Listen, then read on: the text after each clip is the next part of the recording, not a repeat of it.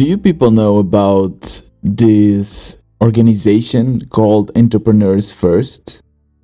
It's kind of, I guess, a company or a startup accelerator. I, I can't quite figure it out. But uh, what they do is you can apply as a founder and they actually pay you a paycheck of I think uh, well it depends they have it around Europe so they have uh, in London in Germany so for instance in, Germany I know that they will pay you like 2k per month and uh, they will just kind of give you mentorship and the idea is for you it's a program of three months or so and you have to build your startup so you will find your uh, co-founder and you have to build an MVP you have kind of classes it's kind of accelerated, but you actually get paid for it.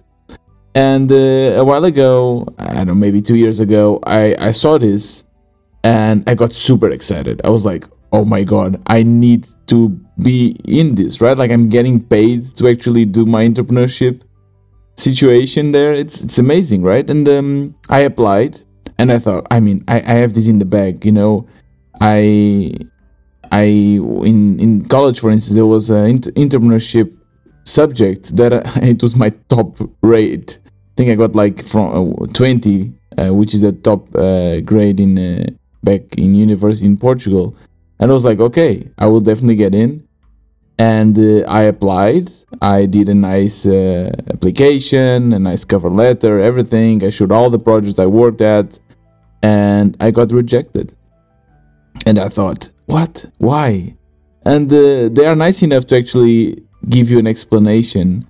And they told me that they didn't didn't understand what was my my edge, my you know something that makes me stand out from the others, something that uh, makes me unique.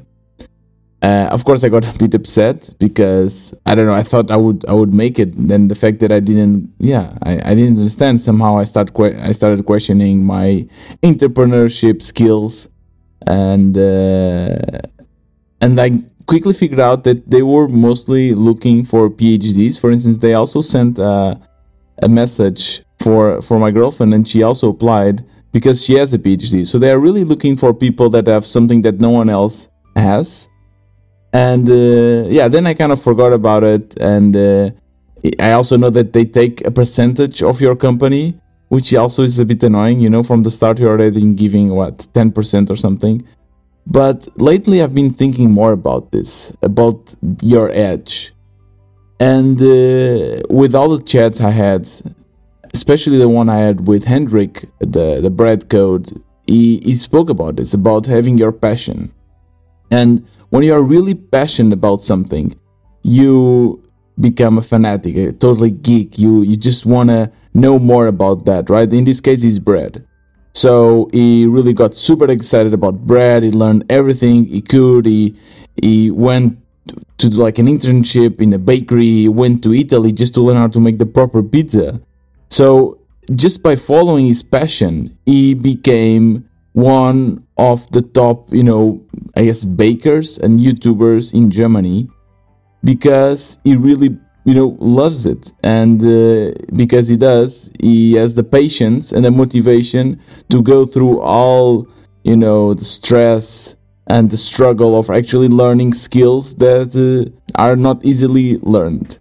So, yeah, I really think that it's if you if there's something that makes you unique, something that you love, something uh, that you can do. I don't know, like I don't know, you're super good with math or you remember all the old movies. Sometimes it, it might mean that uh, you can use this because you are unique. No one else can uh, do it equally or better than you. And then you can sell this to a community because people like to see unique stuff.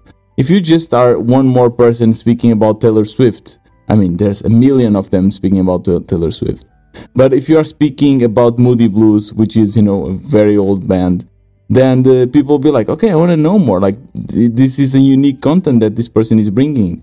So, yeah, today's episode, I want to, yeah, speak about this. I want to tell you that uh, try to find your passion, try to find what makes you stand out from the crowd and really pursue that. Even it seems like crazy, even it seems like a crazy hobby. Right? Like I love sailing, for instance.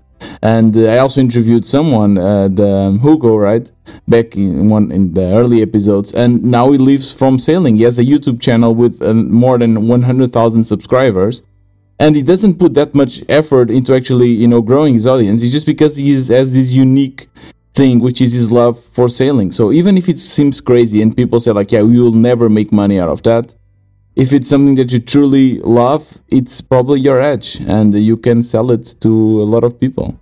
So, yeah, think about it. This was today's episode. See you tomorrow.